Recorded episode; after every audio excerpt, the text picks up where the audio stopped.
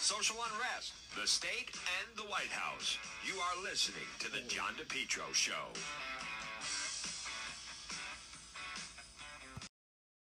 A problem with your heating system? Call RE Coogan Heating today, 401 732 6562. 24 hour emergency service, gas boiler, oil burner, Coogan Heating, 401 732 6562. They're helpful, trustworthy, reliable. Explore their services. Look for them on Facebook and the website is recooganheating.com. Residential services, as Coogie says, let us into your home. Don't fix it alone. Plumbing, heating, and cooling from winter to summer. Trained technicians provide 100% service, one customer at a time. From service calls, maintenance agreements installation, RE Coogan Heating, proud to help residential customers, and they pride themselves making customer service and satisfaction a top priority. Call them today. Now it's cold, it's going to remain cold. Call Coogan Heating today, 401 732 6562. It's Coogie, it's 24 hour emergency service. Hey, not long ago, our hot water tank gave out. What did I do? Did I panic? Did I try to fix it? I called Coogan Heating, 401 732 6562. Look for them on Facebook, and then the website is recooganheating.com. It's John DePetro on AM 1380, 99.9 FM. Folks, you can always listen online at our website, depetro.com. It is Monday. First, I want to start off. This is not a sports show, but if you missed it this past weekend, that is the best weekend of football that I've ever seen. NFL is just amazing. However, I agree they do need to change this overtime rule. The Bills should have had a chance to touch that ball in overtime. What an incredible football game. As I have said in the past, football is the only sport that matters. They proved it this weekend. The uh, the final four of the of the different of the AFC and the NFC that was um, really really just uh, uh, amazing to watch. And you saw especially that Sunday night game of Kansas City Buffalo. Those are elite quarterbacks. That the only thing that was missing was the NFL has to adjust that overtime rule that both teams they the Bills and Josh Allen deserve the chance to get the ball. If they were stopped, if the Chiefs stopped them, if the Bills got a touchdown, then it goes back to the Chiefs. That's my only criticism. But what a phenomenal weekend in football, folks. It is another, it's the last final week of January, the longest month ever.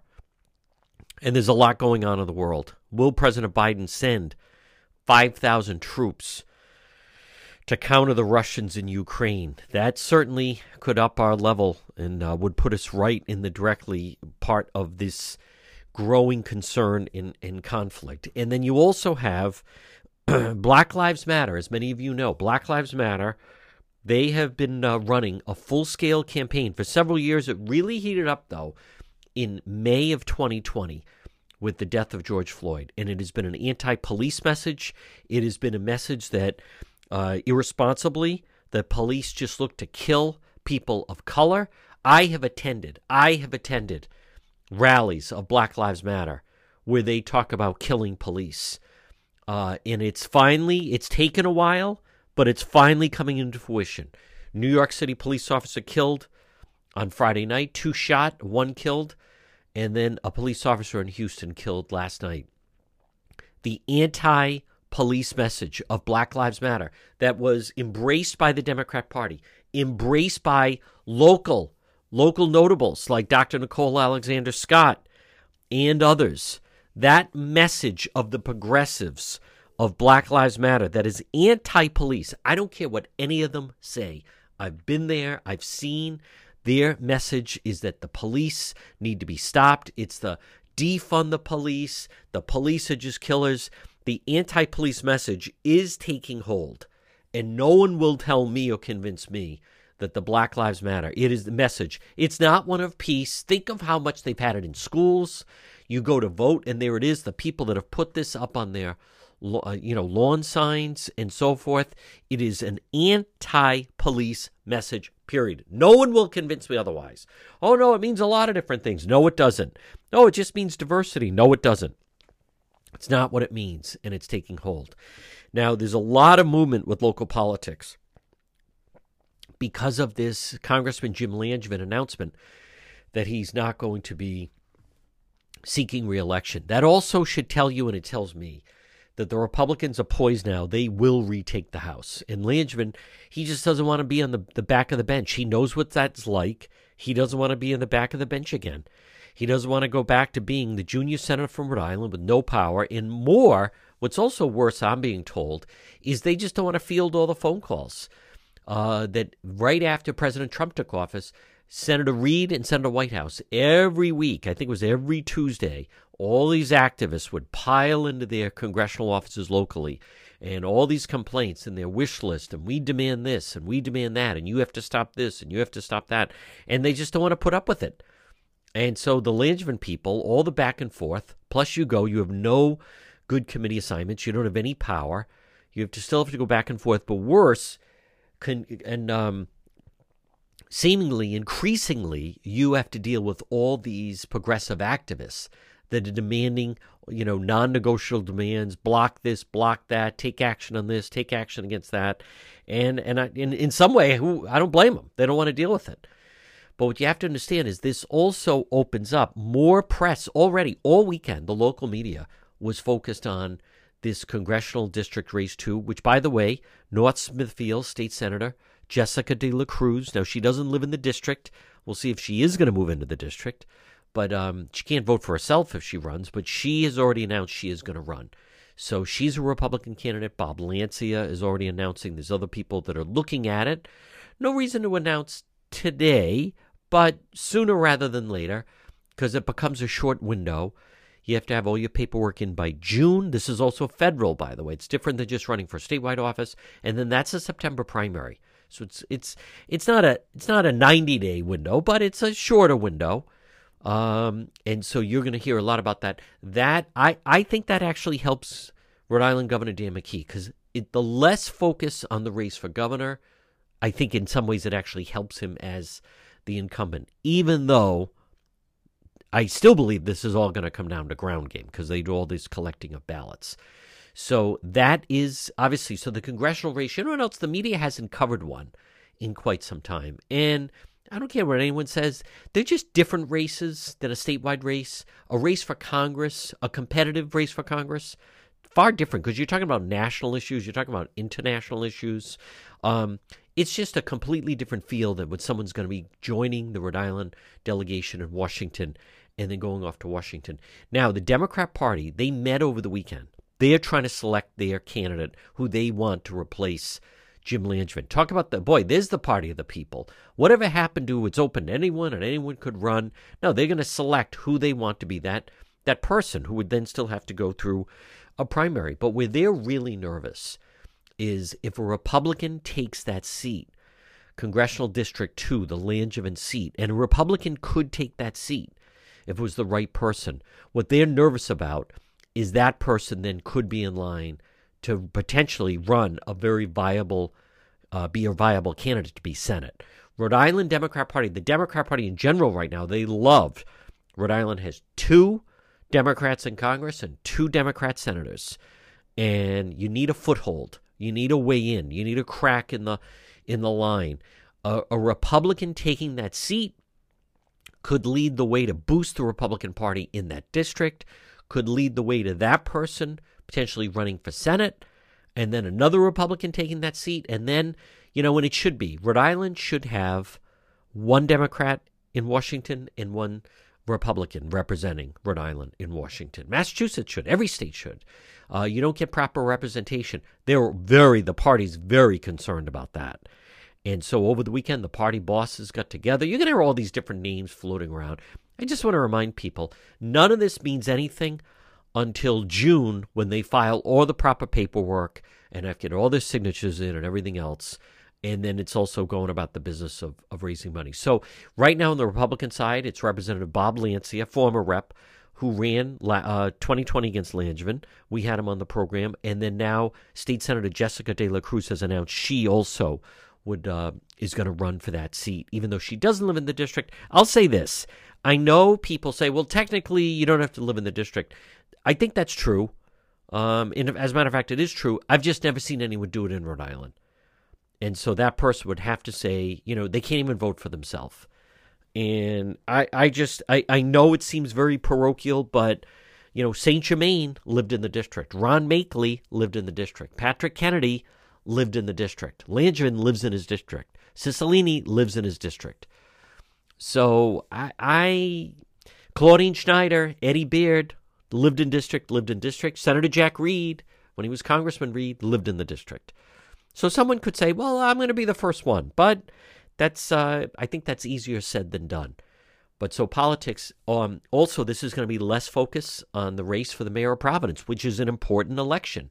So those, my point is, those that don't have strong name recognition are going to find it harder to get attention. Uh, you also have the down ballot races, right? Attorney General, Secretary of State, Lieutenant Governor. All those races become tougher for uh, lesser known opponents to gain traction because so much focus. This also this helps Cicilline because there's less focus on his race. Um, this a congressional race takes up a lot, and it's an unknown, and it potentially could be a Republican, and that is very attractive to the media. You're listing a lot ahead on the John DePetro show. Propane Plus for heating and cooling Call Propane Plus today in Massachusetts 508 252 3359. In Rhode Island, Propane Plus number 401 885 4209. It's the Johnson family. It's Propane Plus, the leading full service provider of propane to Rhode Island and southeastern Mass. Not only can they install your tank and schedule propane deliveries, but they can service your entire heating, cooling system and install any propane or natural gas appliances. Locations in East Greenwich and also in Rehoboth. Remember, Propane Plus is energy for everyone. It's affordable, sustainable, equitable, good for the environment, and also now it's renewable. Online at propaneplus.com. Propane Plus, heating and cooling. In Massachusetts, call the Rehoboth office 508 252 3359 and in Rhode Island 401 885 4209. You can depend on Propane Plus. Folks, you're listening to the John DePetro Show weekdays. We start at 11. We go until 2. It's AM 1380, 99.9 FM. You can always listen online at the website, depetro.com. It's time for our segment, Politics This Week. Joining me, he's the managing editor, anchorrising.com. It is Justin Katz. And Justin, let's start off with a uh, wild turn of events. Congressman Jim Langevin uh, a lot of different facets to that. I also um, he, he he announced the day that Governor McKee was giving his State of the State, which is kind of a faux pas right there. You kind of allow the governor to dominate the news cycle, but Langevin, I'll give him that. He did keep it a secret. It has set off a lot of scrambling. There's different elements to this. Langevin announcing he's not going to seek an, another term in, in office. And, uh, and and let's start off just your your basic thoughts on him announcing that he won't be seeking it and you know just how everything broke out after that i'm curious to hear some of your thoughts about that well the i mean the initial thought about the whole thing is you're seeing nationally you're seeing a lot of democrats kind of retiring uh, right. from Congress. Uh, I think they're all expecting kind of a bad year. They're expecting to be in a minority after the election, uh, and they're probably right about that. So if they're if anybody's thinking of getting out, it's probably a pretty good time because it's just going to be you know, a lot of opposition. So I think that's that's a big part of it, uh, and also the other perennial question on the con- congressional races in Rhode Island is one of these uh, one of these times, one of these censuses, we're going to lose that seat because we're not growing and other states are. So we're going to at some point. Uh, the Congressman Langevin's seat is going to have to face off against David Cicilline. Um, the, we narrowly missed that last time around, perhaps with the with by counting illegal immigrants and some other maneuvers on behalf that's of right. the, the, the Biden administration. So that's always in the wings there.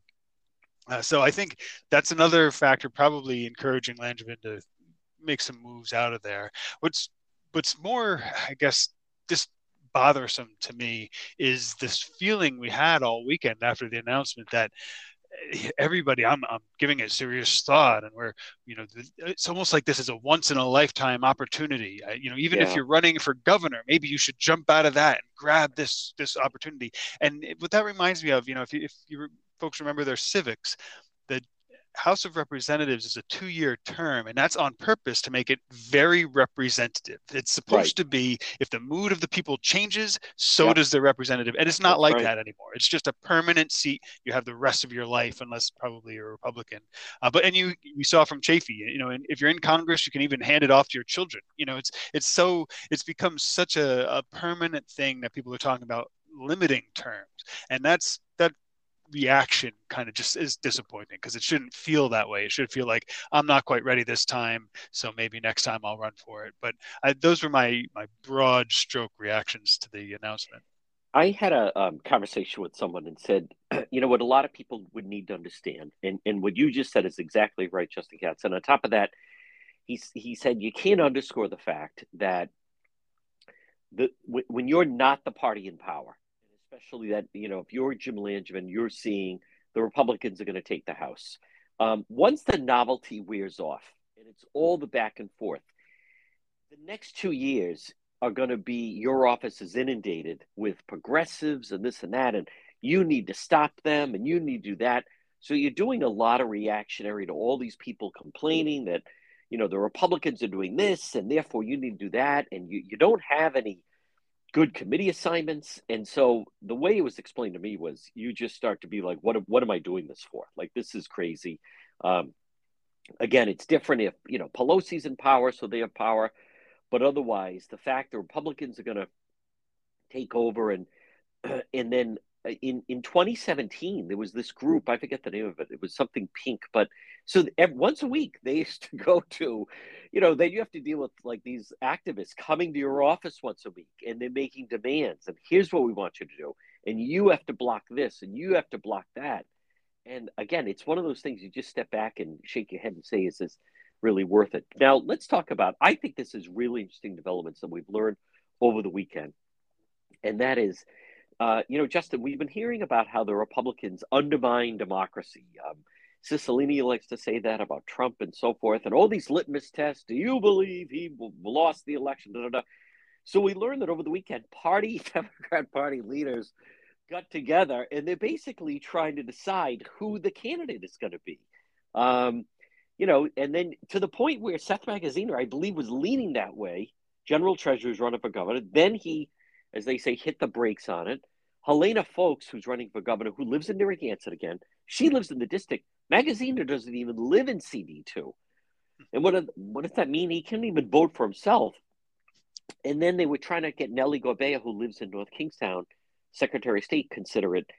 What does it tell you that for all this talk about we need this and we need that, it really came down to seemingly over the weekend the party bosses, leaders of the Democrat Party, trying to say to Seth Magaziner, General Treasurer, and this Helena Foulkes, one of you need to decide to run for Congress.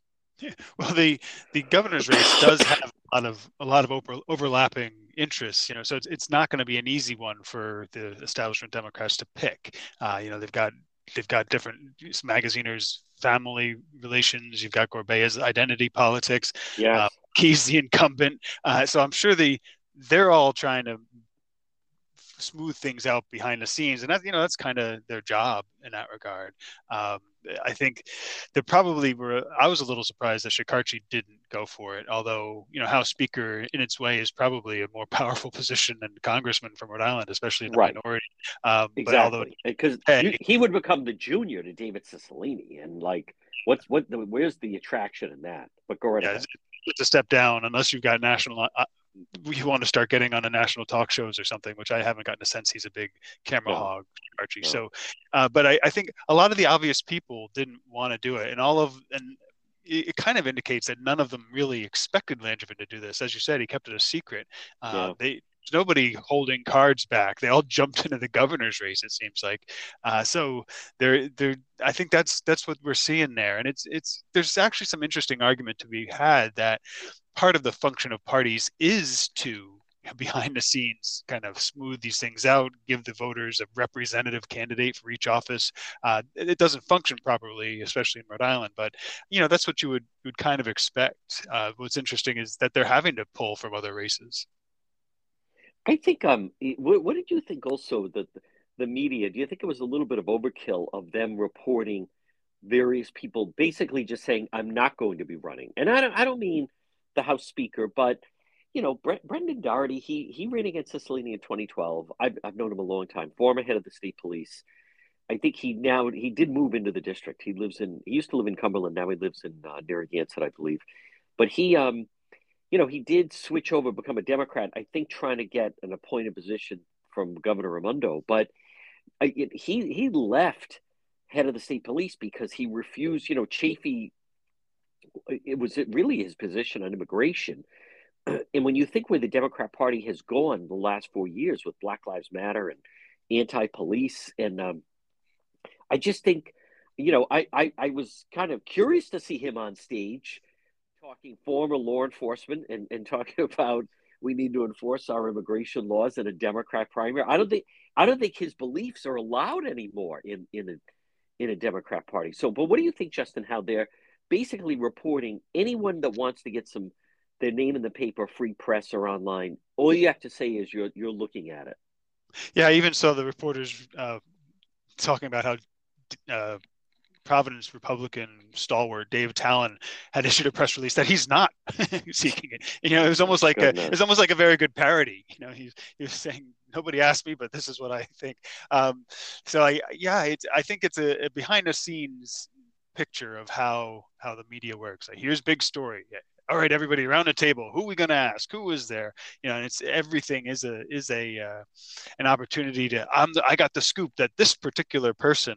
Uh, uh it does kind of show you too how um, how limited our political environment is right now you know that there's there you actually can go down the list and start calling people are you running are you running are you running i thought doherty would doherty would, would be an interesting uh, play there and i think there is a path for him um, in a Democrat primary? Well, if he can squeeze through the primary, but I, you know, I, I, I wonder if a lot of the, you know, a lot of the moderate Democrats uh, have to be getting uncomfortable with the progressive wave, um, and so there's got to be, you know, I, I, think he could piece that together in the primary. Um, wow. It, once he got you, to the Republicans, picture, let's just play this out. You're saying you picture him on stage next to a Sam Bell, or Tiara Mack, or someone like that. See, I Justin, I think his when he switched to become a Democrat, I, I think in the last since 16, the Democrat Party has really shifted left. And and I just think, you know, he would be booed every time in debate. And um and again, I he he's again maybe maybe he's a moderate like that, but I I just I think the party is going farther and farther progressive left. I think um maybe should have stayed in the Republican Party, but but be that as it may. Also, um, do you think what do you think this does to the governor's race? Because do you think this helps Governor McKee? This is it did come out of nowhere. It is a congressional seat. Uh, the the media, I think, is curious about this because they haven't been able to cover race like this. The last one was, you know, Cicilline, the open seat when Patrick Kennedy left in 2010. There was virtually no discussion about the race for governor over the weekend, other than whether or not three potential people uh, running for governor that are Democrats if they may switch and jump into this. Do you think do you think this helps Governor McKee because the less focus on the governor's race, the more it's tougher for some of the people running against him to get attention? I I think it does, and for for two broad reasons. I mean, first, the first reason, whenever people thought some of the, uh, his competition might switch over, that would have been obviously a big help to him. But even without that, as you say, the the attention drawn from that race, from the governor's race, certainly would help the incumbent. But I think also, perhaps in part of the reason I, th- I think uh, Doherty would have a shot in a primary, I think a lot of the attitude is going to be, and I think you tweeted on uh, that the insiders of, of the Democrat Party are worried about keeping the seat for Democrats. But I think that's going to be kind of the feel of the national, uh, the national races. Uh, maybe it's not such a big issue in Rhode Island, but that's going to be the color of it from all of MSNBC, CNN, Fox, all that is Democrats are going to take a big hit in, in Congress, and so they we just need to keep this seat. So I think that'll that'll increase the amount that people in Rhode Island are, are Democrats in Rhode Island are feeling that you know we just we we have to be more moderate. We have to for this election. We've already seen it somewhat with Ruggerio, the Senate president, state Senate president, um, backing up on backtracking somewhat on on taxing the rich. Uh, they're they're starting to understand they've got to moderate a bit, and so I think um, I, I, think that'll affect the governor's race as well as the congressional race. Whether it's enough for McKee, I don't know. He's he's doing pretty poorly as a as a governor, but um, I, I think it's if if it does anything to his race, it certainly helps. Folks, quick break. A lot more. We're going to talk about the Republican side. Justin Katz, politics this week, right here on the John DePetro Show. Make Henry Oil your oil provider this winter. Give them a call today. Call Henry Oil 401 521 0200. 401 521 0200. Henry Oil, serving most Rhode Island and southeastern Mass. Automatic delivery, budget plans, service contracts, lock and cap pricing. You can depend on Henry Oil. Call them today 401 521 0200. Reliable, affordable, fuel oil delivery, fuel, fuel oil, diesel, gasoline delivery, residential and commercial. It's Henry Oil. Give them a call. Since 1947, you can depend on Henry Oil. Call them today. Make Henry Oil your oil provider. 401 521 0200. 401 521 0200. Remember, online at henryoil.com. Go with the original, go with the best. It's Henry Oil. Our segment is Politics This Week. With me is Justin Katz, managing editor, anchorrising.com. Justin, let's talk about the Republican side again. Staying with CD2, Congressional District 2 of Jim Langevin announcing he's leaving. Now, I know that something that Democrats are very nervous about is if a Republican can get that seat. And uh, if anyone that's been paying attention, it is certainly, there's a lot of positives to it. You don't have uh, the east side of Providence, you don't have Pawtucket, you don't have Central Falls in 2016, President Trump got 46% of the vote in uh, CD2. In in 2020, got 43% of the vote. So that's much stronger, especially in that 16. Um, but Bob Lancia was the announced candidate. He ran against Langevin uh, last time. He got um, 41% of the vote in, um, I believe it was 41% of the vote in in 2020. What, what do you make of uh, State Senator Jessica De La Cruz, who does not live in the district, North Smithfield? She's announced she's in, and uh, Allan Fung is someone else that is mentioned that's looking at it, even though he was looking at uh, State Treasurer. What do you think of those three individuals with um, with the congressional district two race? Well, I, I, to start with Lancey, I think he he did a respectable job um, for Republican in Rhode Island, although you know trailing potentially, arguably, you know, what he should have done in that district. Um, he, you know, he's a, he's a decent candidate. He he does a lot of good inroads with with minority groups, um, but he's not really well known, and he's not. I, I don't see him really catching fire. Fung, I, I think he's this is a better fit for him than certainly governor and and, and probably treasurer as well. I mean, it's it, he's he was you know as a Republican figure, uh, you know, a stalwart Republican. There, there shouldn't be any real complaints that he didn't support the party and that kind of thing. Um, my concerns with him have been his his wife's such a radical that I to have them both in state politics would be is bothers me. Uh, but if national politics would be different, um, and he could be, you know, running in Rhode Island, that would give him an excuse to be kind of a moderate Republican. Um, that's some, certainly something he could bring to the campaign uh, uh, trail saying, you know, I, I have to, to, to ease the minds of Democrats. Um, I, the, the most, I think maybe the most interesting though is De La Cruz, Jessica De La Cruz. I mean, she, she's not a huge, doesn't have a huge profile. She's still relatively new to Rhode Island politics. Um, but the, when I look nationally, I see there, there is a, a sort of slot that gets filled uh, periodically by attractive women. She's actually she's a minority as well on the Republican side who seem to come out of nowhere in a grassroots kind of way, uh, and so that I think would be an, it would be interesting to see if she could she could pull that off to compare with with other Republican women who have, who've gone to Congress, and I, that would make it an interesting race, I think, and certainly raise her profile. Yeah, I don't know fully her views, but I think you're right. She is young. She's 40 years old. Um, she did announce that over the weekend she's already got commitments for I think it was 100,000 or more. The reason why that's significant inside baseball is it's my understanding that Bob Lancia has raised. He's been running for a year, but he's raised one uh, eighty-five thousand dollars. So it's my understanding they're making a statement out of the box that she's already raised in a weekend more than he has. We don't. She's only. She's brand new. You're right. Uh, unknown, northern part of the state. I think she did tweet out that she's house hunting over the weekend if she moved to uh, or Glocester, that would be in the district. I, I've never seen anyone in Rhode Island run and win who did not live in the district. So I know people say technically you can, but I, I always go with if, if you know you play the odds that you're going to be the first one to do it, that's not good.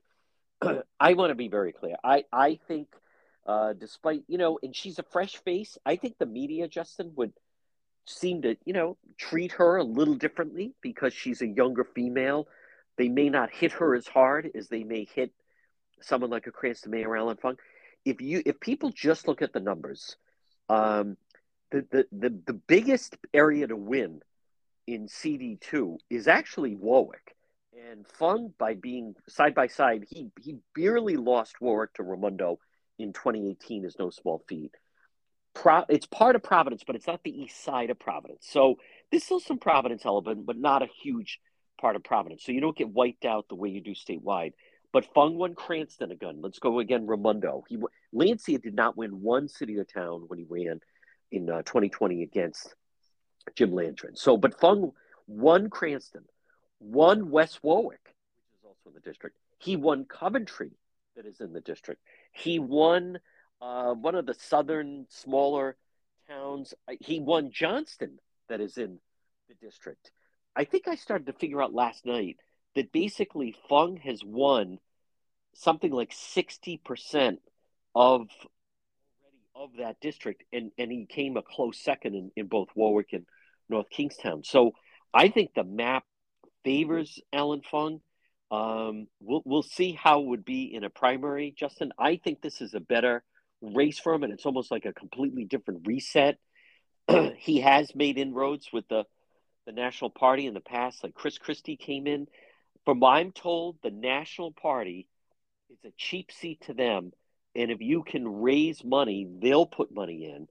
And the Fung people have proven in the past he did raise one million when he ran for governor.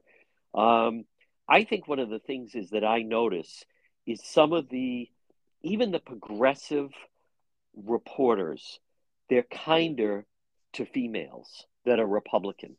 They would they're kinder to Sue Cienki than they'd be if the head of party was a male. They don't seem to hit them as hard.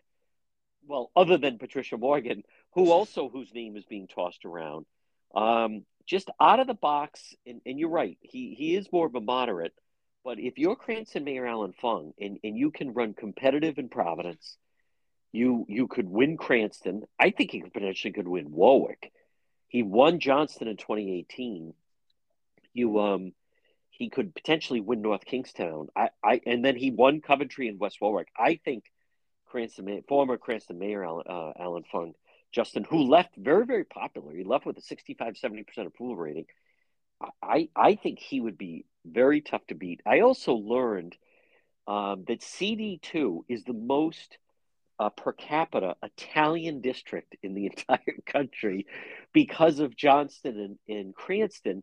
And, and the reason is someone floated out to me that John Igliozzi of Providence City Council, he does live in the district. Apparently, Silver Lake is in the district, that he would look at it. But can we both agree? I, I, I think, you know, I don't know Senator Jessica De La Cruz that well.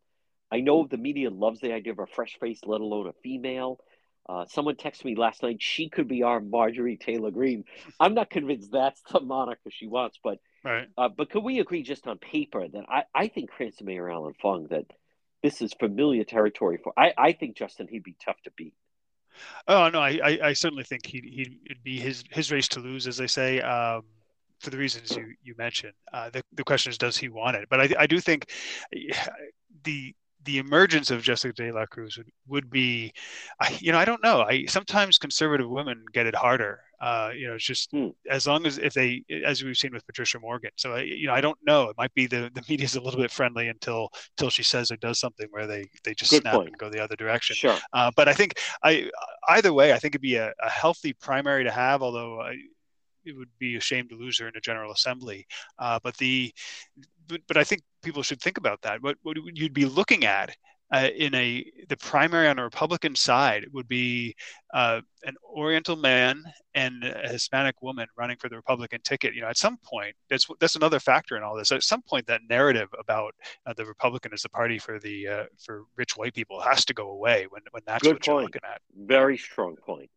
Um, and finally, before we take a break, what do you make of Dr. Nicole Alexander Scott floating out to reporters that she might consider a run? Even though I'm not convinced she lives in the district, but but just um, I have my own thought about that. But I mean, what do you what do you think of her even floating out that she may run for Congress? you, you, know, I, I don't know. I, I, I, saw your commentary on that. I, and I think, you know, I agree. I, I, I, don't see it. I don't know that, I don't know that Rhode Islanders are as enthralled with her as the local media. No, uh, but I, but I, so I kind of wonder if, uh, if it was part of the media frenzy. All the reporters were, "Hey, she's she's jobless. Maybe she'll run," and calling her up or emailing her, and so she finally finally just put out a, "Yeah, I'm looking at it." Yeah, you know, I I don't know. I, I don't think I don't think she'd have a, a great shot running for I it, agree. but who knows? I and I stand by. She she is a distorted. I the world she lives in. You know, in her board of health and in Providence, she's very well known. But you get outside of there, you have parents, as I said, parents, you know, furious with the masking. Just because she's on television, I know some of the media people call her a rock star and this other stuff in the conscience of Rhode Island. I, I would like to see her come out to CD2 and start to campaign and watch the business people. Uh, she should poll herself. There's a big difference between being recognized and being someone that people would like and support. I also think it goes to that there's definitely something there with some bad blood that she definitely feels like miffed that she was basically sounds like more and more forced out by Governor McKee because she's willing to throw out that that's right. I may be replacing Fauci and and now I may run for Congress. Um, it's very typical of someone that feel they've been wronged and then they want to just float it out there that um, you know, yeah, maybe I will look at Congress. Um, I, I don't particularly find her a good speaker, um, and it also she's about to find as much as the Democrat Party and you know they they all oh she's so fantastic and everything else. I didn't hear her part of the conversation over the weekend trying to pick their candidate. Uh, no, that that went to uh, Helena Foulkes in Seth Magaziner or Nellie Gorbea again, I go back to you know the Democrat Party that I, they you know we're the party of the people and anyone should be able to run and they, there's a glowing story about this guy who's a refugee, but then when it comes down to it, it, it's still look they meet behind closed doors. It's Seth Magaziner, a white male, mostly his family money. Helena Foulkes, white female, very wealthy, and then Nellie Gorbea, who quickly shrugged them off, um, although she um, you know seemingly self-made, but wants to run for governor. For quick, quick, quick break. A lot more. Justin Katz, politics this week on the John DePetro Show. If you're ever in an accident, pick up the phone and call West Fountain Auto Body today, 401 272 3340. Were you in an auto accident? Someone damaged your vehicle? Folks, it can happen, whether it's people not paying attention, a drunk driver, people texting and driving. If you're ever in an accident, pick up the phone, Call West Fountain Auto Body 401 272 3340. They are located 400 West Fountain Street in Providence. Remember, with West Fountain Auto Body, they're going to work for you, not the insurance company. Call them today. If you were in an accident, drunk driver, someone texting and driving, minor fender bender, even a nearly totaled vehicle, call West Fountain Auto Body today. 401 272 3340. They'll handle everything for you the original, the best. And if you're in an accident and a tow truck pulls up, tell them bring that car over to West Fountain Auto Body. 401 272 3340. 401 272 3340. West Fountain Auto Body, located 400 West Fountain Street in Providence. They'll work for you, not the insurance company. If you're in an accident, call West Fountain today. Get it repaired. 401 272 3340. Our segment is Politics This Week. With me is Justin Katz, managing editor, anchorrising.com. Justin, let's talk about Governor McKee and the state of the state.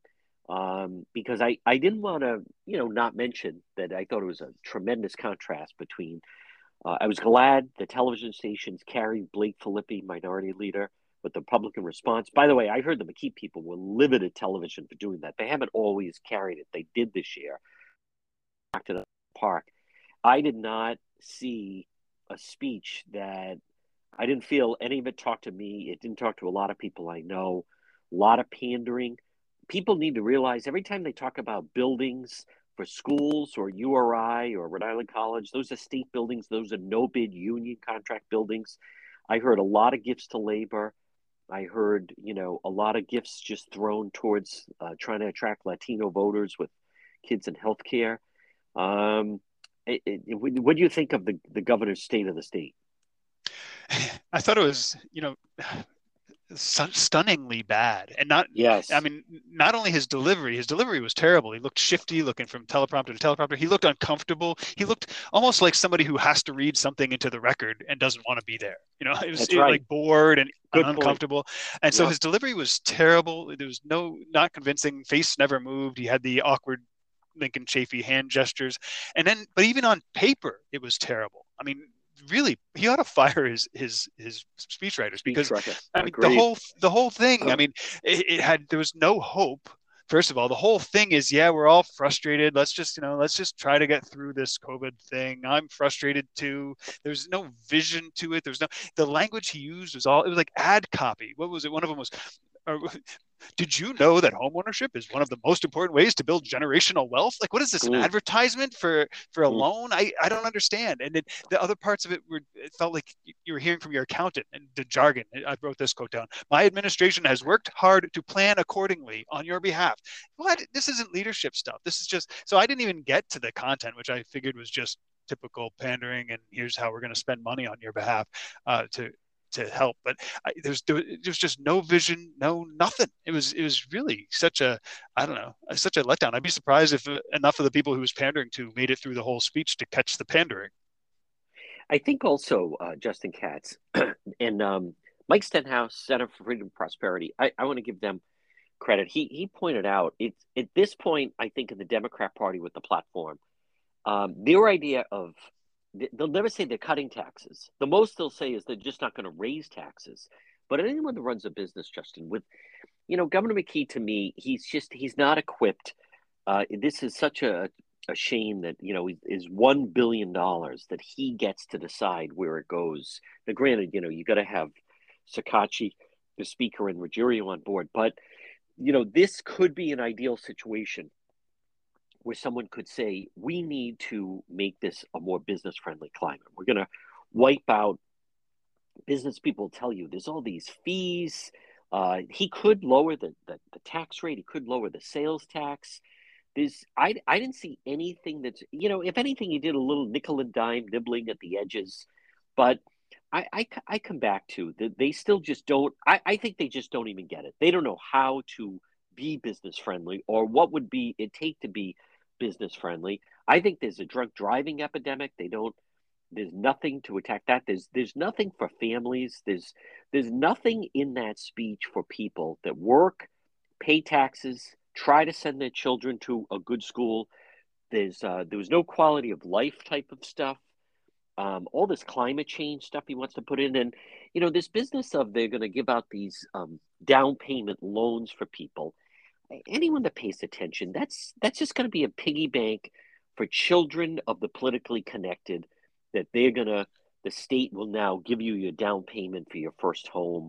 Um, I, it, it's just so disappointing because I, I think that the, you know this is a real opportunity here with the amount of money they have, but it's it's just going to help more of the the politically connected, and and to me it's just it's just more pandering.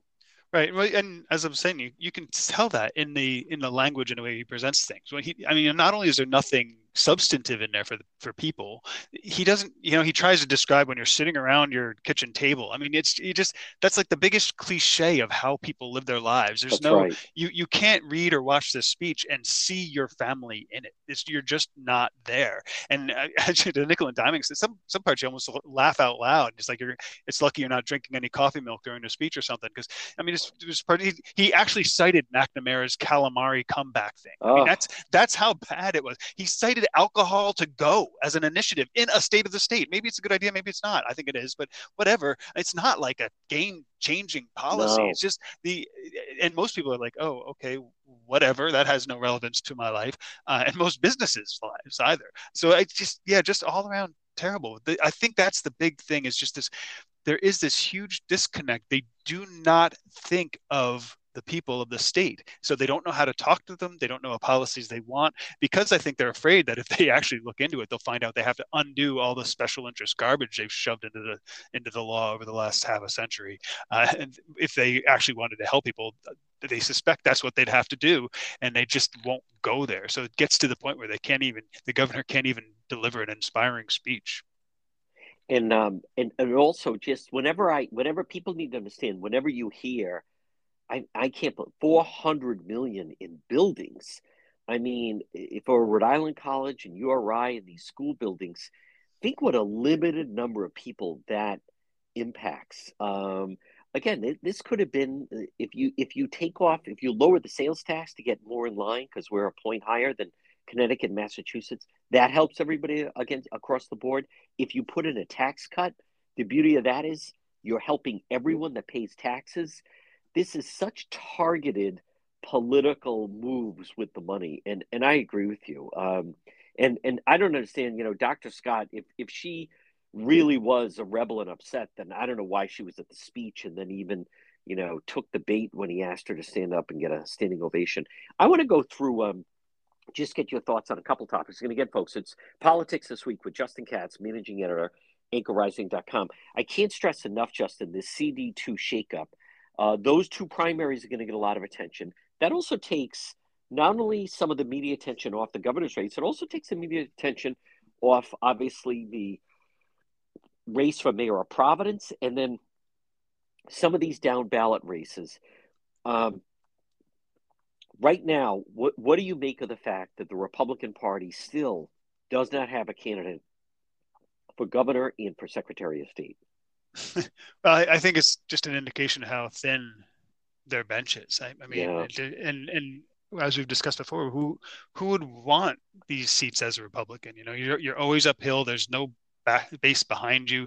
Uh, it, it's just you're, you're always going to be the excuse maker for the uh, for the the left and the local media. I mean, imagine imagine the we, we've talked about the how Nicole Alexander Scott, you know, is getting no blame for COVID, you know, poor management of hospitals, none of that. But imagine part of the problem is the media has no Republicans to attack uh, for anything.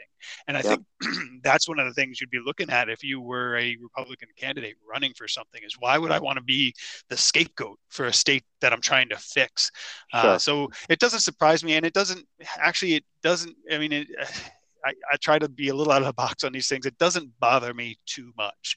Uh, I think there's a lot of work Republicans could be doing and need to be doing, and it doesn't necessarily getting caught up in, in high profile races you can't win doesn't necessarily help that.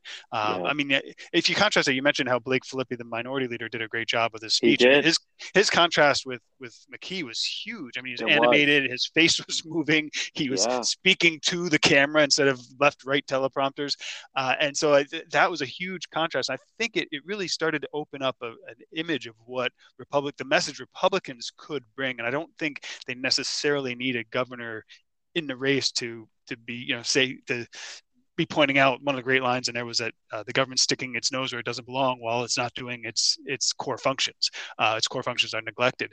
I, I, think that's a message Republicans can bring running for legislative seats and seats down the line that people actually want, where they feel they can actually make a difference. And I, I think that's where we are right now. They just they've got to start from the bottom and rebuild up a whole movement. That Blake Filippi, that was the best Republican response I've ever seen. And the only thing that was missing was can you imagine the dramatics if afterwards he pointed at the camera and said, That's why I want to be your next governor? I mean, it would have been a tremendous platform. There were people lighting up on Facebook, Who is this guy? And, you know, can I vote for him for governor? It was that type of reaction. That tells me there is an audience for it and they're hungry for it, but it's just not there. I also I, I have to acknowledge, you know, the Republican Party, people have mentioned Jessica de la Cruz for Secretary of State, and they were told, Nope, she's not ready, she's staying in the Senate Suddenly there's a congressional seat open. Boom, she's already into the race. That tells me they don't fully have a pulse on other people. But I want to go down um, the list. Nellie Gorbea is really jabbing at Governor McKee.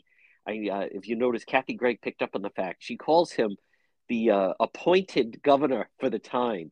Um, what, what, do you what do you make of that with uh, Gorbea? I, I kind of like it. It actually makes me warm up to her. I like anyone this early out that's already taken jabs at him. Yeah, I think well, it's it's entertaining. I, I don't yeah. know that it, I, and I, but I'm not sure what what narrative it presents about her. I'm, and if, if for people who don't know her, if the first thing you know is that she's kind of uh, casting shade at the governor, uh, I, you know, I I'm not sure how that plays. I so I I guess I, I'm still waiting for her to to articulate her unique qualification and reason for being the governor. I, yeah. I, just I haven't really seen that, and and sniping at McKee doesn't quite do it for me, especially because he's so feckless. I mean, he's just yeah. he's doing such a poor job. There's so much ground to cover. Why you do this better or that better? What your vision is. I think, and the fact that she's not there suggests to me she doesn't have that vision. You're right. Now, also, uh, what do you make of the fact, Justin Katz, that What do you think of the Helena Foulkes campaign at this point? She's already under a second campaign person. Uh, she somehow has locked into that it's not easy to vote in Rhode Island. No one thinks that way. But she did an interview last week, and I I did something unusual I normally don't do. But I actually, you know, and again I gave them credit, but I took the the audio and put it out there. Gene Valicenti had to explain to her what ballot harvesting is, and I just wonder, you know, she announced in October and I don't know who her advisors are, but if you're going to send someone out to talk about voting, we need to redo voting, you would think it'd be a crash course A to Z. Um, I, I am uh, surprised that they're not. She lives in Narragansett. She lives in the district. I, am surprised she's not taking a harder look at CD two because she she has let's face she has got no momentum or she hasn't got anything traction going in the race for governor. Right. Well, I think that's a kind of an indication she, she the go- job of governor is attractive to her as a former executive as an executive yeah. you know i, I think yeah. congress is a different thing she probably correctly sees it as political and going on talk shows sure. and doesn't really interest her what she makes me think of is years and years ago when i was first starting to get pay attention i went to a republican event where there was a, a national an unknown national candidate just a rich guy who wanted to run for president and there was a guy his campaign manager i talked to him during an intermission was was that was his his gig was he went around and found these rich people uh, and advise them on how to run for president or high profile offices. It was all a joke, but he made money and the other guy had some fun. It's almost what it feels like. You know, like he, she just hired somebody. Hey, this will be fun. Why don't I run for for governor? And because it is that. I mean, as we've discussed, the why voting? What is that? Uh, what? Is, not only is that not uh, the hot topic of your voters, really, but it's not to your strengths. Obviously, it's not even accurate. What, yeah, so, yeah, exactly. You don't know what you're talking about. It's not, obviously not something that she's strong in, or she she could make a unique case for herself. Uh, and, she's not doing the work to prove that she could if she's just identified that. So it's yeah, yeah. It's hard to say. I, it just seems like a almost like a Brewster's Millions kind of. I'm doing this for fun, or because I you just did for the experience kind of a thing. Let's see how far I can go with this. So I, I suspect it'll peter out almost in the Mike Bloomberg way. Yeah. Folks, again, he is the managing editor at anchorrising.com. It's Justin Katz. Justin, great job as always. This is going to be a lot of uh, politics this week, this year, and this just added another level to it. And uh, we'll talk to you again. Yep, lots to talk about. Thanks, John.